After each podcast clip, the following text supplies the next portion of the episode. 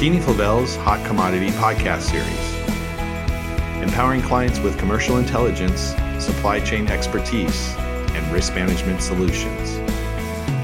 Good afternoon, everybody. My name is Mike Coughlin, President CEO of McKeany Flavell, and today is October 7th, 2022.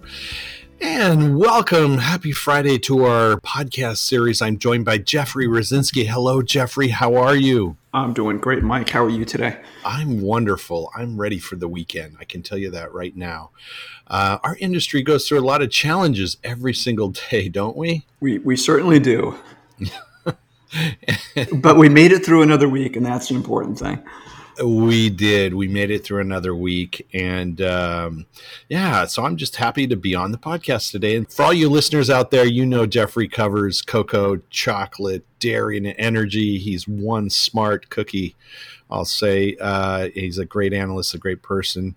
And today, Jeffrey, I thought we'd talk about cocoa and chocolate. There's a lot happening. It's a good time to talk about it. And uh, what do you think? Well, I think it's the perfect time to talk about it because the uh, the new crop or the new season just started October first, so we're into the new crop oh, right now. Oh my so gosh, October first! How time yeah. flies! Oh my gosh, beans are coming in.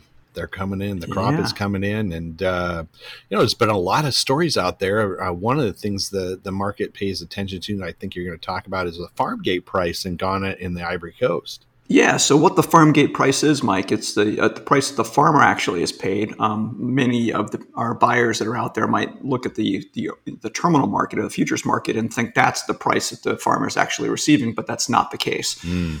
So in West Africa, um, you've got something known as the farm gate price, and that's the price that the government basically guarantees that the farmer will, will receive for every ton of cocoa that's delivered to them. And the good news for farmers is we're into the new crop year, started October 1st and with large increases to the announced farm gate price for both uh, farmers in Ivory Coast as well as Ghana. Let's let's start with Ivory Coast. So they're moving their farm gate price from 825 to 900 CFA, CFA. I'm not expecting our listeners out there to be conversant or fluent with what the exchange rate for West African currencies are, so I'll translate that. So they're moving the price up to basically $1.36 per kilogram uh, for, for cocoa beans delivered their neighbor just to the east of them, Ghana, uh, I think they they needed to react to respond given the uh, the announced price increase that the uh, um, CCC went through with with Ivory Coast. Um, they've had in- internal protests with farmers that are facing higher costs for everything from fertilizer and pesticides um, the, the currency of Ghana, the cedi, has depreciated in value versus the dollar. There's been no change in the underlying farm gate price for farmer in the last two years or last two seasons. So there have been, been a lot of, of discord uh, from that. And then not only that, you've got high rate of internal inflation running close to 10%. So um, those West African countries are facing the same thing that we're seeing here in the States with high rates of inflation. Yeah. So there have been a lot of pressure for them to do something and move that price. So um, you know, just yesterday or, or the day before that, um, Ghana announced that they're going to be increasing their their farmer price or their farm gate price to twelve thousand eight hundred cedi. Um, interestingly, even after that increase, which is a close to a twenty one percent increase, it's still going to put them slightly lower um, than the farm gate price of their of their neighboring country of Ivory Coast, and that has some implications for you know what may what may be happening along the border. You know, Jeffrey, we've talked in the past. I mean, is is this increase in farm gate price enough to uh, give these farmers an incentive to uh, uh, take care of their fields to or, or their their crop? Um, is it going to be an incentive enough to uh, produce uh, enough that's needed out there? Well, I mean, the, the nice thing about cocoa, it's a tree crop, so you, you, don't get a lot of dynamic change from year to year with annual plantings that, that you would from an annual crop. So if, if, a, if a, farmer is, is, cultivating and growing cocoa, they've got the trees there, so they're going to be harvesting those pods and, and fermenting the beans and bagging them and, and delivering them. Um, so every little bit helps. And so these price increases, sure. the, the, price increases, the 10% in Ivory Coast and the 21% in Ghana will actually help the farmer offset some of their higher input costs for things like fertilizer. So I think it's, it's overall, it's a good, it's a good thing. Excellent. In addition to that, um, we've all been staying in tune with um, what's been developing in terms of the lid, the, the living income differential. And that now appears to be you know, firmly in place at $400 a ton, which, which is going to be paid to the farmer for all cocoa that is graded, sealed, and delivered with export certificates for the current season. And interestingly, it looks like Nigeria um, one of those West African countries looks like it's going to be you know poised to join its two other uh, neighbors, Ghana and Ivory Coast, with implementation of the of the lid. And then lastly, the traditional in-country premium or differential also appears appears to be back in play rather than offering discounts. It looks like both COCOBOD and CCC are saying they're going to be refusing to offer negative discounted implied um, in-country premiums, so they're going to be going back to additional premiums for that traditional in-country. So that should all theoretically translate to more money or revenue that's available, you know, you know, to the to the farmer. And for a country like Ivory Coast, where cocoa constitutes, I think it's 15% of total GDP, it, it's significant. Mm. It's important. Yeah. Yeah. So I, I guess those uh, chocolate manufacturers have to be pretty pretty happy. That's positive news in the right direction uh, for for those countries. Uh, how about the rest of the world?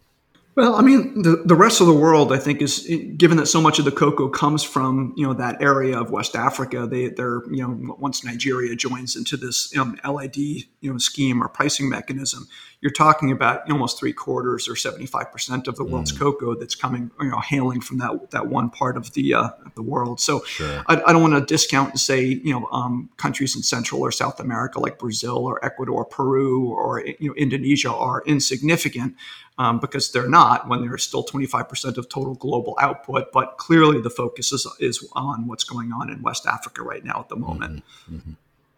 So as we enter this, what is your uh, expectation on what uh, what what these uh, what the production is going to be in both of those countries? Do you think it's going to be favorable or uh, overall compared to previous years, or what's, what's your expectation? Well, I think you're going to see some some games that are played with carryover stocks. So mm-hmm. I think the increase in the farm gate price was largely anticipated, and I think if you're you know a prudent farmer, you're going to probably withhold some of your cocoa up country and not necessarily deliver it um, seeking a higher price starting in the new season. And so if you're only talking about waiting a couple of weeks and you're going to be getting an additional, you know, 10 or, or 21%, you're going to do that. So I think what you may see is some of that mid crop that it was harvested and brought in by the farmer, but not necessarily delivered and they will you know, gradually sprinkle in some of those mid crop beans and blend them in with some of the early season uh, main crop for the 2022 23 crop season. So I wouldn't be surprised at all to see some of the early deliveries for the new crop coming in, you know, slightly higher than expectations were because of some of the blended or held, you know, held up cocoa up country. Got it. Got it. Okay. What other market things are you uh, uh, monitoring uh, in the cocoa market right now? Yeah, I think the, the last thing, Mike, to kind of leave our listeners with is just you know turning a weather eye on what's been going on over in West mm. Africa. And I would say over the last 90 to 100 days, there's been you know abundant rainfall, which is always you know which is a good thing. But uh, as we all know, too much rain can also be a concern. Um, when you get increased rain, there's increased chance of um, d- developing things like mold and fungus, and it encourages other sorts of insects and pests. So I would say the uh, you know we went through a, a very um, harsher than normal harmattan back earlier this year, mm. back in the you know January through March time period, and then we got into the second quarter of this calendar year, and then the rain started coming down in in abundance. And I think the uh, the increased rain over the last quarter, in particular, has probably increased concerns for um, things like swollen shoot and black pod. So that's certainly something mm-hmm. to keep a, keep an eye on.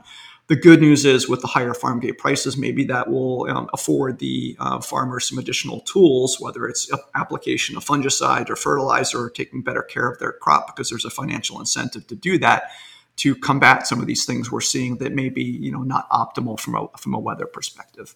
Excellent, excellent. Yeah, and then and then uh, last to leave, we don't have any information on this yet, but uh, just to, to, keep on your calendars, coming up in another I think two short weeks, we're going to be have the third quarter grind numbers um, for you know Western Europe, North America, as well as Asia that will be released um, on or around the third week of October uh, of this year. So that's another thing that the market is is keeping a trained eye on. Yes, and I'm going to bring it up. Uh, you know, uh, demand for chocolate. So, last couple years uh, for uh, demand as it relates to Halloween has been pretty spooky. Uh, that's bad. I'm sorry. hey, it's it, it's keeping funny, right? it's keeping within the season. I love yes, it. Yes, yes, yes. Um, so obviously things have uh, come more back to to normal without uh, shutdowns and uh, shelter in place. Uh, what is your expectation uh, this year for for Halloween and Halloween demand. Uh, I'm sure a lot of these companies have had to do pre-build to get to this point. Yeah, they, they've they've certainly had to do some some pre-build. That's the case every year because there's just not enough industry capacity to make everything you need for that big you know that big sales through holiday on on Halloween. This year, it's unfortunately on a Monday, and you, you, yeah, usually when you have a, a, Halloween that's occurring on a school night, usually turnout is a little bit, you know, less than you would you would hope it to be on like a Friday or a Saturday night, which is, you know, I think usually the uh, you know the industry does better when you've got a weekend holiday where you don't have to worry about what time the kids are are getting to bed. Sure. Interestingly, I was just listening to an interview earlier this week on CNBC, and they had the CEO from Mondelez on, and they were talking about some of the price increases they're taking, and they're t- they're taking the whole thing is that most you know some of the significant price increases the consumer will be facing haven't even flown you know gone through to retail yet so they're expecting some of those price increases will still take place over the next probably six months so um, some of them occurring in the fourth, fourth quarter of this year in the in the months of Oktober, and then the balance of them rolling rolling into the first quarter of 2023. So I don't necessarily necessarily know whether we've seen all of the pricing pressures uh, come into the marketplace just just yet. I think we might see some of that, okay. which I think would be overall negative or maybe a little bit of a drag on consumption with uh, with the price increases. But the good news is, I think you know we're going to be back to an in-person sort of Halloween and trick or treating and kids going yeah. door to door this year after experiencing what we have over the last you know two and a half years with uh, with COVID. So that's that's a good news. Okay. Well, I'm I'm uh, already planning my costume. Uh, my son is you. All right, I think we've talked is into Dungeons and Dragons, and and so I play with him, and uh, I told him I would dress up as oh boy the character I am in our indie games. So that should be fun. And, and what character is this? It's a it's an elf of some an sort. Elf of some I, uh, sort. Uh, All right. Yeah, you know, you could tell I'm really uh, really engaged. But uh, yeah, so I uh, yeah, I can't wait. It's uh, my name is Lightfoot. Oh, so no pictures out there, everyone. I'm sure that they would float around pretty quick. So. Very very nice. Well, it's a kids ho- it's a kids holiday, so I, I hope they can really enjoy it this year for sure. Yeah, Absolutely. Well, thank you, Jeffrey. As always, great job. Uh, listeners out there, as I always like to say, live with an attitude of gratitude. Enjoy every minute, moment with your friends and family. Don't take it for granted until our next podcast. Take care, everybody. That concludes this podcast episode. For expanded commentary and more detailed information, log on to McKeany-Flavell's IQ Ingredient Intelligence platform and listen to our Market Insights podcast. If you're not a subscriber, visit mckeany-flavell.com for more information. And as always, follow us on YouTube, LinkedIn, Facebook, and Twitter.